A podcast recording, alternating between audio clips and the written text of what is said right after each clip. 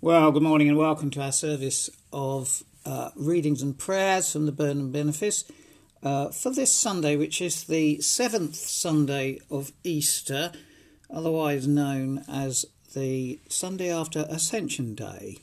Our service will begin after uh, some music from Henrietta.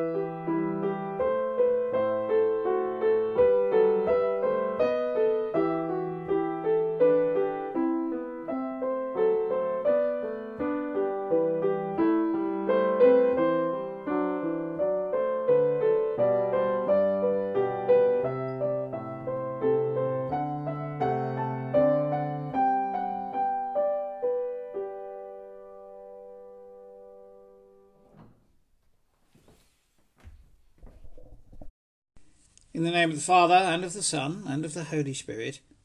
Amen. The Lord be with you. Alleluia! Christ is risen. He is risen indeed. Almighty God, to whom all hearts are open, all desires known, and from whom no secrets are hidden, cleanse the thoughts of our hearts by the inspiration of your Holy Spirit, that we may perfectly love you and worthily magnify your holy name through Christ our Lord. Amen. What God has prepared for those who love him, he has revealed to us through the Spirit. For the Spirit searches everything. Therefore, let us in penitence open our hearts to the Lord, who has prepared good things for those who love him. Almighty God, our Heavenly Father, we have sinned against you and against our neighbour in thought and word and deed, through negligence, through weakness, through our own deliberate fault. We are truly sorry and repent of all our sins for the sake of your Son, Jesus Christ, who died for us. Forgive us all that is past and grant that we may serve you in newness of life, to the glory of your name. Amen. Almighty God, who forgives all who truly repent, have mercy upon you, pardon and deliver you from all your sins, confirm and strengthen you in all goodness, and keep you in life eternal. Through Jesus Christ our Lord. Amen. Glory be to God in the highest, and peace to his people on earth. Lord God, Heavenly King, Almighty God and Father, we worship you, we give you thanks, we praise you for your glory. Lord Jesus Christ, only Son of the Father, Lord God, Lamb of God, you take away the sin of the world. Have mercy on us. You are seated at the right hand of the Father. Receive our prayer. For you alone are the Holy One. You alone are the Lord. You alone are the Most High, Jesus Christ, with the Holy Spirit, in the glory of God the Father.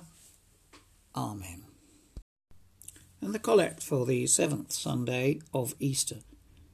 O God, the King of glory, who has exalted thine only Son, Jesus Christ, with great triumph unto thy kingdom in heaven, we beseech thee, leave us not comfortless, but send to us thine Holy Spirit to comfort us, and exalt us unto the same place where our Saviour Christ is gone before, who lives and reigns with you in the unity of the Holy Spirit, one God, now and forever.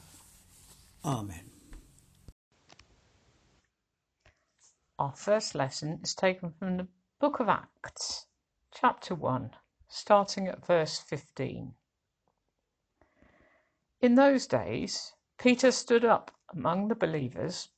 Together the crowd numbered about a 120 people and said, Friends, the scripture had to be fulfilled, which the Holy Spirit through David foretold concerning Judas, who became a guide for those who arrested Jesus. For he was numbered among us and was allotted his share in this ministry. So one of the men who have accompanied us throughout the time that the Lord Jesus went in and out among us, beginning from the baptism of John until the day when he was taken up from us, one of these must become a witness with us to his resurrection. So they proposed two Joseph, called Barsabbas, who was also known as Justus, and Matthias. Then they prayed and said, Lord, you know everyone's heart. Show us which one of these two you have chosen to take the place in this ministry and apostleship, from which Judas turned aside to go to his own place. And they cast lots for them, and the lot fell upon Matthias, and he was added to the eleven apostles. This is the word of the Lord.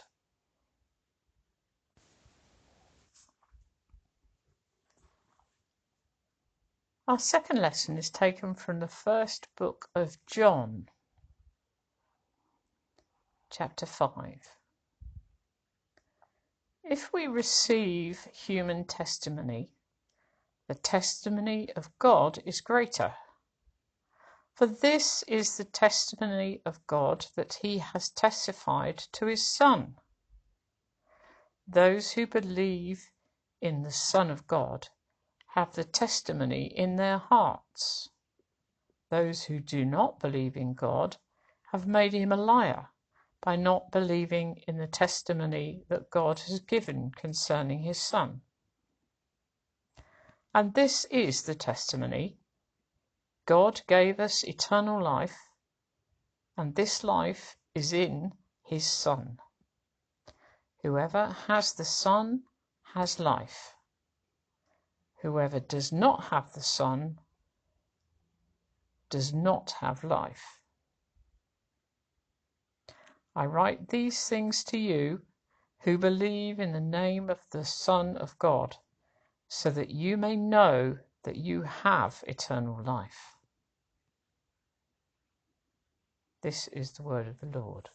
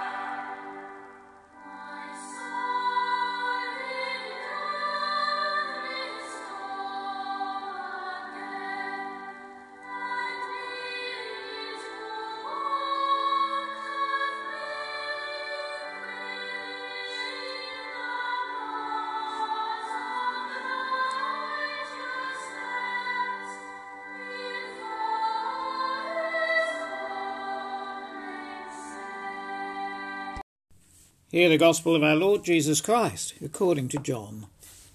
Our gospel is taken from John's Gospel, chapter 17, beginning at verse 6. Jesus looked up to heaven and said, Father, I have made your name known to those whom you gave me from the world. They were yours, and you gave them to me, and they have kept your word. Now, they know that everything you have given me is from you. For the words that you gave to me I have given to them, and they have received them, and know in truth that I came from you, and that they have believed that you sent me. I'm asking on their behalf. I'm not asking on behalf of the world, but on behalf of those whom you gave me, because they are yours. All mine are yours, and yours are mine, and I have been glorified in them. And now I am no longer in the world, but they are in the world, and I am coming to you. Holy Father, protect them in your name that you have given me, so that they may be one as we are one. While I was with them, I protected them in your name that you have given me. I guarded them. Not one of them was lost, except the one destined to be lost, so that the scripture might be fulfilled. But now I am coming to you, and I speak these things in the world, so that they may have my joy made complete in themselves. I have given them your word, and the world has hated them because they do not belong to the world, just as I do not belong to the world. I'm not asking you to take them out of the world, but I do ask you to protect them from the evil one. They do not belong to the world, just as I do not belong to the world. Sanctify them in the truth. Your word is truth. As you have sent me into the world, so I have sent them into the world. And for their sakes I sanctify myself, so that they also may be sanctified in truth. This is the gospel of Christ. May I speak in the name of the Father, and of the Son, and of the Holy Spirit. Amen. Why did Peter think it was important to replace Judas? One suggestion is that the twelve disciples were analogous to the twelve tribes of Israel. And indeed, both Matthew's and Luke's Gospels refer to this. So from Luke 22:30 we read, "You are those who stood by me in my trials, and I confer on you, just as my Father has conferred on me, a kingdom, so that you may eat and drink at my table in my kingdom, and you will sit on thrones judging the twelve tribes of Israel. I should also point out that in these very first days of the church, the Great Commission which Jesus gave the disciples almost at the moment of his ascensions would be ringing in Peter's ears. All authority on heaven and earth has been given to me. Go, therefore, and make disciples of all nations, baptizing in the name of the Father, Son, and Holy Spirit, and teaching them to obey everything I have commanded you. So the growth of the church was high and fresh on their agenda. And in addition to this, the disciples were expecting Jesus to come back very soon. And so they would have seen the appointment of a new disciple, so that they were once again twelve, as an urgent question. How then they set about doing this? Well, firstly, as we would say, they define the necessary qualifications and the experience needed. He should be one of the men who have accompanied us during all the time that the Lord Jesus went in and out among us beginning from the baptism of John until the day he was taken up from us. This is a really rich idea. It tells us what they mean when they use the word witness. They are not using it as we might do, say, when we speak of a witness to an accident or some other event. No, we want someone who travelled with Jesus, who was in and out with him, who had experienced his emotional presence, who had heard his teaching, and so could be a true and faithful proclaimer of the resurrection. Two men were proposed. And I think back from my earlier point about the importance of there having to be 12, we might otherwise have expected them to take both. To make their choice, they prayed. Just notice, please, that the casting of the lots does not supersede prayer. The lots are designed to make known the answer to their prayers. Matthias was selected and became one of the new twelve. Unfortunately, we know absolutely nothing more about Matthias.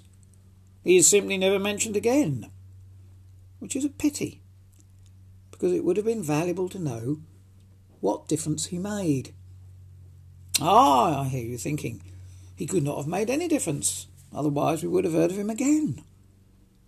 Now, I do not believe this, because one of the things we do learn is that whenever we add even one person to a group, even if they do have all the qualifications to slip in seamlessly, something changes. It's something that's quite true of every organisation. A really interesting exercise is to follow the work of one of the longer lived chamber ensembles, to hear how it is they change over time with the change and addition of new members. And in our church, the Church of Christ, whose fundamental mission is to grow new believers, we need to be extra attentive to this. Our benefice, for example, has been on a path of welcoming new people. Some are here today, some will be with us only in the summertime, some are with us on the podcast, some will come to the boathouse, some will come to morning prayer. But the great thing to remember is that we are all members of the same body. And each of you, as you join us, makes a difference to the whole. And we welcome it and enjoy it and flourish along with it, even if the difference you think you make is only very, very quietly, like Matthias. Amen. We believe in one God, the Father, the Almighty, maker of heaven and earth, of all that is, seen and unseen. We believe in one Lord Jesus Christ, the only Son of God, eternally begotten of the Father, God from God, light from light, true God from true God, begotten, not made, of one being with the Father. Through him all things are made. For us and for our salvation, he came down from heaven, was incarnate from the Holy Spirit and the Virgin Mary, and was made man. For our sake, he was crucified under Pontius Pilate.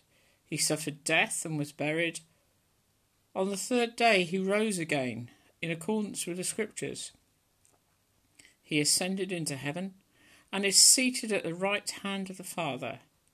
He will come again in glory to judge the living and the dead, and his kingdom will have no end. We believe in the Holy Spirit, the Lord, the giver of life, who proceeds from the Father and the Son, who with the Father and the Son is worshipped and glorified, who has spoken through the prophets. We believe in one holy Catholic and Apostolic Church and we acknowledge one baptism for the forgiveness of sins. We look for the resurrection of the dead and the life of the world to come. Amen. Let us pray for the Church and for the world, and let us thank God for his goodness to us. Lord, we pray for your Church. In these days between Ascension and Pentecost, we pray for the leaders of the Anglican Communion, as, like the disciples, they have the certainty of you, but the uncertainty of the future. We pray then for the coming of your Holy Spirit to guide each one of us.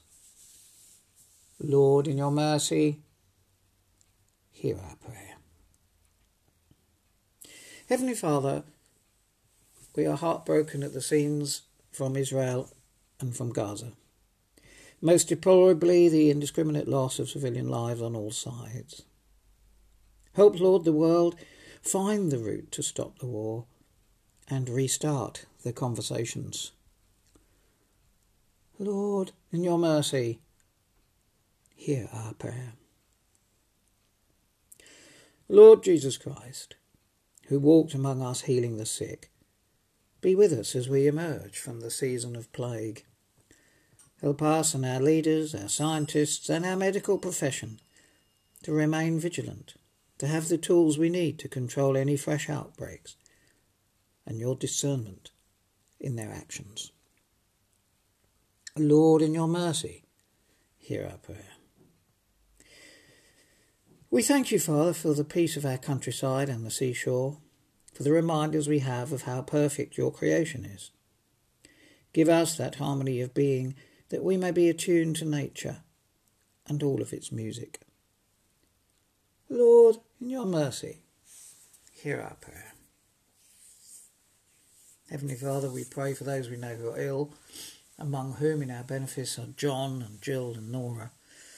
And Lord, we ask you to be with them and heal them and bring them back to us safely. Lord, in your mercy, hear our prayer. Father of all, we thank you for those we have loved, we have walked with, who we have spent our lives with, and who we no longer see. Lord, we pray now for the friends and family of Frida Harley, asking you, that you accompany them in these next days as they mourn their loss.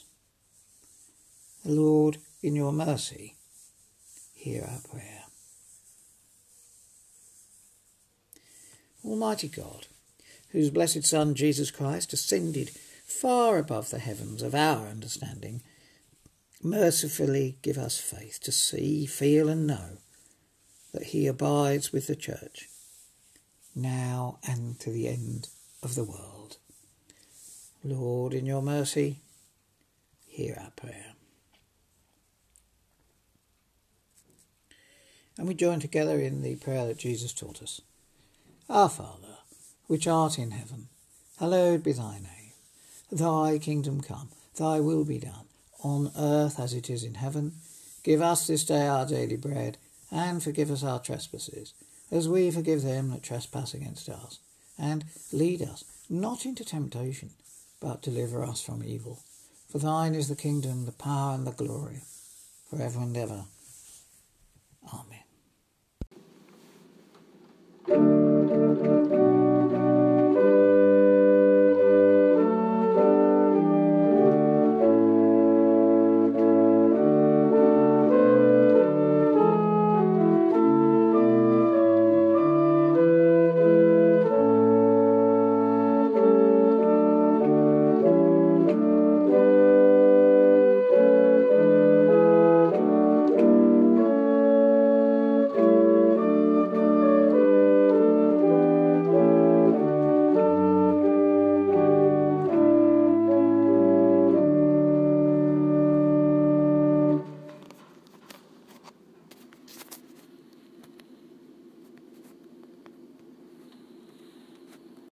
And so we come to our blessing.